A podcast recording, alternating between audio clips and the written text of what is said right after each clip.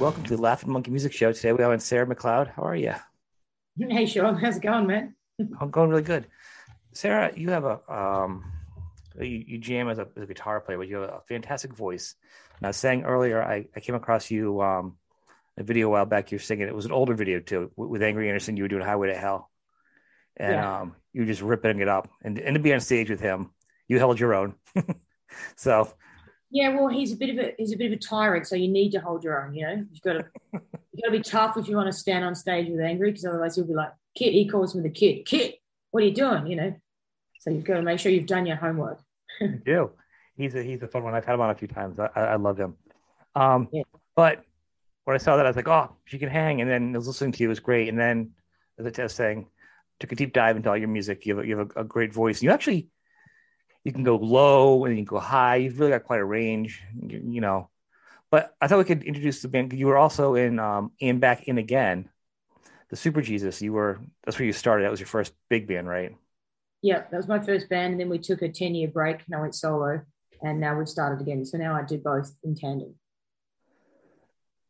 How can we was it just a, a like a friendship break, like like kind of like you're on a we're on a break kind of thing? You just kind of getting separate ways, or Um, no, we just had like a, a bad gig that annoyed us all a lot. And then we, we had to sit for nine hours in Johannesburg airport to wait to get home. And after that, we just never spoke to each other again. Everyone just went their separate ways and no one said anything for 10 years. it's kind of funny. Like, yeah, it's, like, it's actually insane. Like all those albums, I mean, you guys wrote some great music. I mean, you guys some really good stuff so it wasn't like it was like, ah, I mean, you guys are a good band. I'm glad you're back together. So to go through all that and be like, whoa. Yeah. Um, it was a rough nine hours. That's all I can say. it sounds like it sounds like a movie plot. Like it was just like be the end of some movie. You know what I mean? That could be the the premise of a plot. Um, yeah. But you you are a, a quite a performer. Um, your solo career. You've done some acting. You've done um, the Green Day. Um, show. Can we jump yeah. into some of that stuff? Can you kind of talk about some of the stuff you've been doing and what you've done so people can learn who you are? Yeah, okay. Um, all right. So I did the Super Jesus, which is like a sort of like a 90s rock band.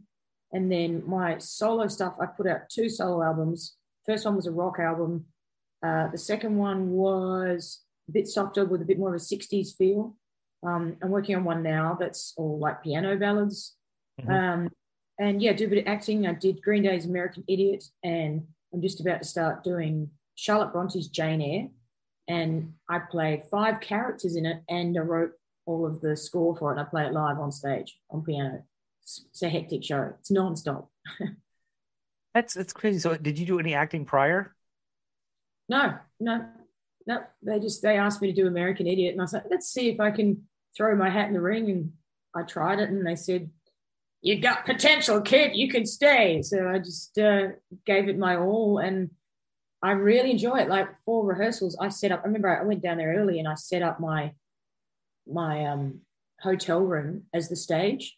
Right, so where all of the levels were, I I moved tables and chairs around, and I I had it so it was just sort of the right layout, and yeah. then I just rehearsed by myself like for, for ages. So when I got there, I already knew what I was doing because I was just nervous I always sort of over prepare prior because, you know, I want to be good. So I put in the extra work. That's gonna be more of a challenge because there, there's lines to learn. It's not like you're like music is you're already you're already used to that, but it's a whole new world to learn. Just be like, yeah, I'll do it.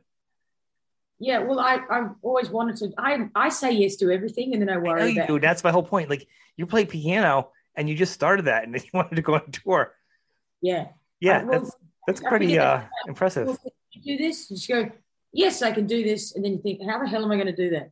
And um, I always think about this this scene in this is a strange now. There's a scene in the movie Funny Girl, Barbra Streisand, okay. and she's just trying to get any role, and they say to her, "Hey, can you roller skate?" She's like, "Can I roller skate?" And then the next scene is her like, you know, taking out all these people on the roller skating rink.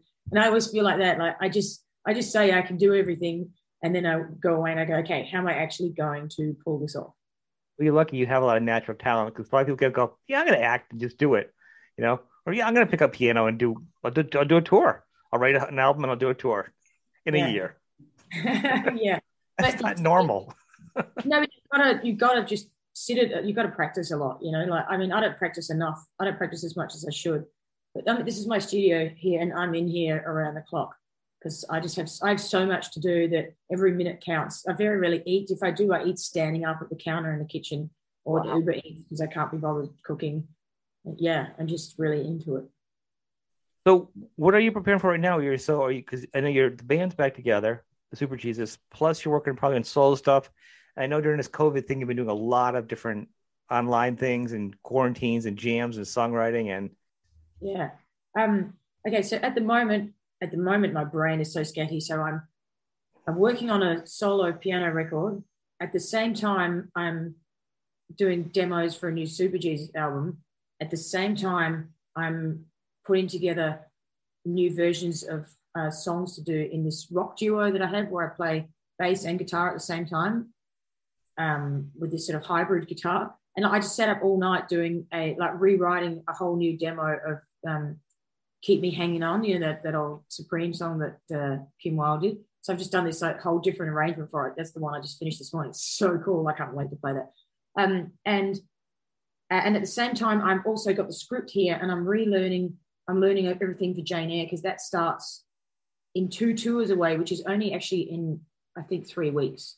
But between then, between now and then, I've still got two tours to do of two totally different shows, and then straight into the play.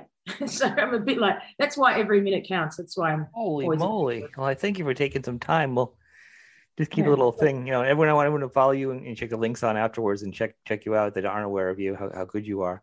Did you have so like when you were younger, like what was your, your musical background? Did you jump in when you were younger, or is it family or? Yeah, um, Beatles and Chuck Berry.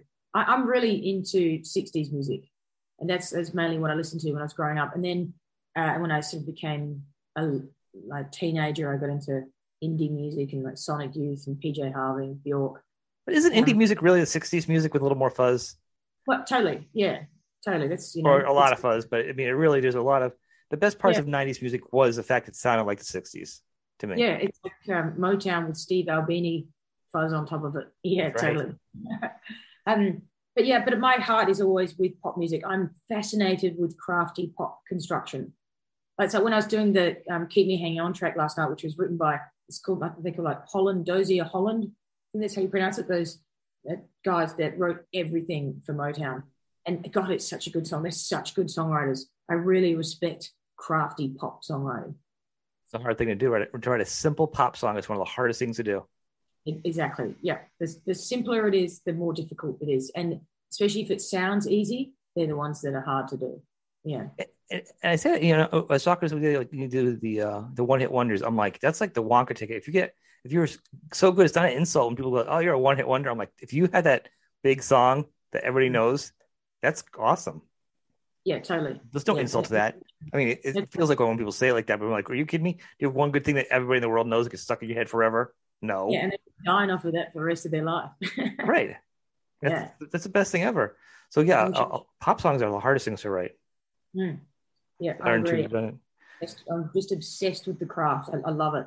I did a um, an online production course with Ryan Tedder a few weeks ago, and uh, watching him construct songs and how he wrote songs for Beyonce and God, I learned so much. I was just sitting there going, I love this guy. This is amazing. What, so when did you start playing guitar and singing? Like when did you make that transition? Because um, I, guitar I started, I think I was about 16 when I started guitar. So yeah, I, I, saw, I was a late bloomer into the music business. You did okay though, because how old you with, with uh, Super Jesus? Because um, so it started, I was like 16 and I played a bit of guitar and I went to Bali with some of my girlfriends for a holiday. Um, I must have been 17 by then. And I ended up getting up with the Balinese band. It was the first time I'd ever been on stage with a band. And they said, you know, come up and play with us. And they had a, a book in front of them with all the chords and the words for every song that they knew on a stand. And I was like, great. Okay. So I just flicking through and I was like, let's do this, let's do this. And I was able to play with them all night. And then um, they invited me back the next night and the next night. And I played with them every night for the whole two weeks that I was on holidays. And then I came home and I quit uni and I started a band. And that band ended up becoming the Super Jesus. you're very intuitive to music. So clearly, there's a natural wellspring coming out of you to to, to do that. You know what I mean? It's not it's not an ordinary path that most people take. Well, I feel like it was it's a natural part to me because it just kind of fell in my lap. Like, you know, I didn't ask to get up with the Balinese band. I was just standing there, and my friends were like, "Hey, our friend plays guitar. Get her up." And they made me get up, and I was scared. And then I was like, "No, I'm not scared anymore." Then I was loving it, and then I, something came over me, and I went, "Rock and roll is my future." I got struck by lightning. To play that quickly, to be within a year or two, most people don't go and jam within a year or two, and then go and play on stage, and then go yeah, out there like that. It's. I think the best way to learn is to learn to hit the ground running, mm-hmm. to throw yourself in the deep end. And when I first started playing piano, I threw myself in the deep end hardcore. Like I was on stage saying to people, "Okay, I've only just learned, and you're probably going to hear some bum notes." But it's it's a journey for me and i need you guys to make me better faster. So i'm going to do it in front of you so put a rocket up my ass and here we go. And i would make some mistakes here and there and the crowd will like you know is she going to make it and then when i'd get to the end i'd be like i did it! Yay! And it was like yeah well done! Yay! Yeah. You have a, a it's the same piano i saw in the video before? It's like a bluetooth. It's really crazy. Your piano? Um, this this no this is not a bluetooth one. I had a bluetooth one this yeah, I saw that in a video. It was really, it was really cool. It was super cool, yeah. And inside it was speakers, so you yeah. can play your through as well. Yeah, um, I did have that, but I um, I upgraded because I wanted to get like an actual piano with strings. And but what this one does have, um, it's a it's a normal piano, but it's got a it's got a thing underneath it that I can turn it on, and it um, it has its own sounds in it. And then I pull this lever, and yeah. I can turn the hammers off and then I just hear, I put headphones on and I just hear the sampled sounds. So it's both. So I can play it as a normal piano, or I can go to silent mode and put cans on and play it all night long so no one can hear me. That's pretty cool. Yeah. Well, I was going to say because the other the Bluetooth one you mentioned you could play along with it because Bluetooth it was probably helped you learn because you could play along with songs.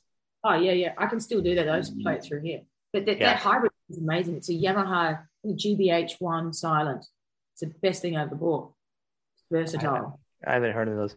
Did, so has songwriting changed for you a lot over the years, or you still do the same like basic? Probably I assume like the guitar. Do you, start with a melody? How, how's your songwriting process go? Uh, my songwriting has changed drastically over the years. Uh, I, I, started by the guys in the band would write the music, and I would write the singing over the top.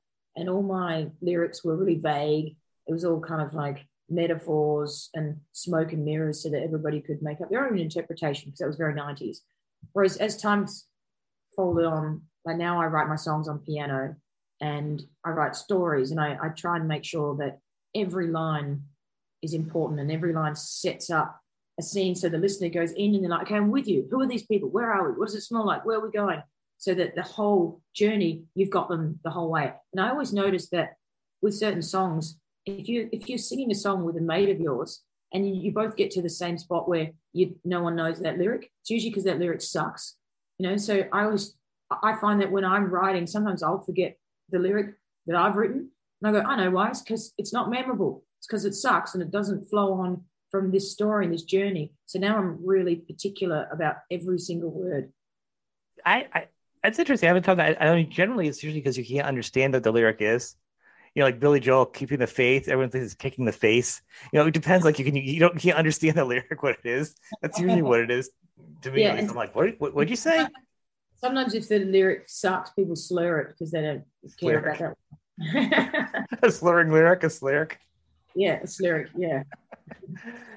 Well, the thing I, I, because yeah, it is a '90s rock sound comparing the two, but then like listening to you now, you, everything is you're, you're, a powerhouse singer, so you you really lead all songs. You know, I I hear you know I led by your voice, and everything. I feel everything kind of like built around it, sort of like a foundation. But your voice is, has the freedom of going everywhere. When you write, are you still thinking that melody? Are you just kind of like do you kind of like rough it out, and then when you do your vocals, you kind of go where you go? That's that's an interesting question, actually, Sean. Because when I write, I tend to write for the song, not for the singer, even though it's me. Like I, I keep thinking I need to write some songs where I've got some, you know, big look at me power notes, but I very rarely do I do that because when I'm writing, I don't feel it in the song. I'm like, I, I, I tend to sort of, I, I think because I'm quiet and I'm at home, So I tend to sort of be going like this, and that's nice down there. And then I go to do it live, and I go, ah, you know. So by the time I take it live, I usually end up changing it and throwing in all these extra power of parts. Because I was listening to you, and I know like different you uh, you do write a lot of different styles of songs, which is really kind of fun. But even um, Giants, for instance, that song, it feels like it's you can hear there's a strong melody to it, but it also feels like you can really it's really free. And that's like I'm saying with the creation of that song, it feels like you you could write it with a melody, but then you feel like you as you perform it, it just feels like it's big. Um, yeah. So that's why I was kind of curious the, the process of that because you know this is one example. Yeah, I, I find that when I'm sitting working on it in the moment, it has one form, and then it takes on a totally different form when I go to rehearsal. When I'm standing at the mic and I'm, I'm playing at the same time, and then suddenly a different energy comes over me, and that's that's when that's when shit gets real. I didn't know if it's maybe like also like you know sometimes I just come up with a melody or a song and then I'll add music to it afterwards, and that's why I usually it feels like it's a bigger Broadway style song where it's got more pomp and circumstance, you know? I usually hear both at the same time. I mean, sometimes, yeah, sometimes I'll, I'll sometimes I'll hear music by itself, but generally I, I hear the melodies and the chord changes at the same time. Not often the lyrics at the same time, which is annoying. It'd be great if the lyrics came at the same time too. But um, sometimes I'll get a bit of lyrics, but generally it's a melody, a mood, and chord progression. Well, I, I love asking about songs and songwriting and instruments because it's always an uh, integral part of the of the process of, of the artist. And um, and listening to your music, you have such a varied range. It really and all the COVID things, all different instruments. You really have a lot going on. Mm-hmm. So to me, do you like when you write songs? Are you can you just are you the kind of person can just sit down and go, all right, I'm gonna take four hours today and I'm gonna write a song? Or are you like, I can do it, but if I don't have the song come to me, I, I just it's nothing. Or because some people like work like it's a craft, and some people say, when the rock gods come to me, I, yeah. I, it comes up. Um, I, that's a great question too, because I think that well, I firmly believe that it's a you just got to you've got to rock up and you've got to sit there and you've got to try it. If you don't, even if you don't have an idea, mm-hmm. if you don't rock up, you'll never get anything. And it's kind of like you you just got to you've got to bring it you've got to bring the quantity and then if you bring the quantity the rock gods will bring the quality so you've just got to sit there and churn and churn and churn and eventually you'll get there all about woodshedding for you um so let's talk i love sgs and, and you have an sg mm, i love sgs what are you using um because you think you're rocking out hard. What do you use it for strings? Like how? What's what's your gauge on those? Because I was uh, ten to fifty-two. That's what yeah. you should do. Yeah, that's how I remember it. Ten to fifty-two. That's what you should do. That's what you'll be playing. That's what I remember when I go to the shop. It, I made it. So it's funny because I mean, some people like will strum real hard and play hard. You'll get like you know because like Frank Zappa and Eddie Van Halen, even ZZ Top had like light strings. We're talking almost like sevens, and you know what I'm saying? Like really, you're like, how did they not break ever? Yeah. And then some people have like really heavy Stevie Ray Vaughan, you know, thick strings. And everyone plays yeah. differently. It's always surprising. Yeah, um, because uh, we do a lot of detuning in the Super Jesus, so we just we we've always stuck with the same gauge. So I just use that gauge across the board because I'm used to it. See, the thing with you is, and the challenges for singers when you they say, "If I wish I knew I was younger, my voice was going to change." Because I think it's probably more with male male singers as they get older to sing some of those high notes. They're all like, "Oh, we got to tune down. We got to tune down." Yeah. I think female performers can get away with it because voices are naturally already up there, so yeah, as hard as a challenge. So yeah, I, my voice is actually getting higher as I get older, which is weird. Really? Yeah, I don't know. It's like the um the pipes have been blown out. The channel is all like, you know, clear and like ready to go. I can I can I sort of visualize it. And I go, yep, there we go. That pipe's ready. Blow some steam that way. And it's going to go. Three dates out. So you're going to tour and then record. And then how are you going to do that? Um, so the, I'm doing all of the demos for the recording. The right. recording, not, not going to do the recording for the Super Jesus until November. So I'm doing the demos now. When the play starts, I'm going to be on tour until November with the play and I'll take my studio to on the road so I can do the demos for the Super Jesus during the day, and I can do the play at night. And then by the time I get to November, I'll have all of the music ready. I'll go straight out of play, straight to the studio, record that, and then straight out on the road with the band. That's my break, plan. huh? No break, no sleep, no nothing. Nah, nah. And then- um, I'll sleep later. And then probably work on solo stuff too. Yeah, so I've got three quarters of the solo album written, Yeah. and I want it to come after the Super Jesus record. So I've, I'm going to tweak that as I go, but I've got to get the Super Jesus one finished. Then I'll jump on the solo one. Have you guys kind of sketched it out like you like you say, all right, now we're together and it's great because you guys sound great. Is it gonna be like, you know, you're like, I'm gonna do an album of my own and do one with you guys? Is it kind of like just are you guys just kind of like playing it by ear as you go because it's still kind of new? Um, oh, as, as far as like the timeline and who should be Yeah, with with with, with the band because now you're back with the band, but you're also a solo performer and and also you know, an, an actress, and you, you know what I'm saying. So you got a lot going on, and sometimes if the band has other stuff going, on, like to balance their time with your time and to figure it out. yeah, it's hard, it is hard to figure it out. And also, they all live in Adelaide, and I live in Brisbane, so there's that as well. I'm on the total opposite end of Australia. How far is that? Like I wouldn't know, but like hours wise, like how Uh, it's a two and a half hour flight. a flight. Wow. Yeah. So that that sort of makes it more difficult as well, just to add insult to injury. Well, yeah. Well, at least we can we can do stuff re- remotely. I imagine at one point you lived there because you moved over. Didn't you like ever somewhere you traveled? You recently you moved. Yeah, I've lived everywhere. I lived uh, I lived in New York for a little while, lived in LA for a bit, London for a little bit, and pretty much every city in Australia. Yeah. How do you have time to move with all your songwriting? I mean, geez. I I have a busy brain and a gypsy soul. Wow, that's awesome. This is well.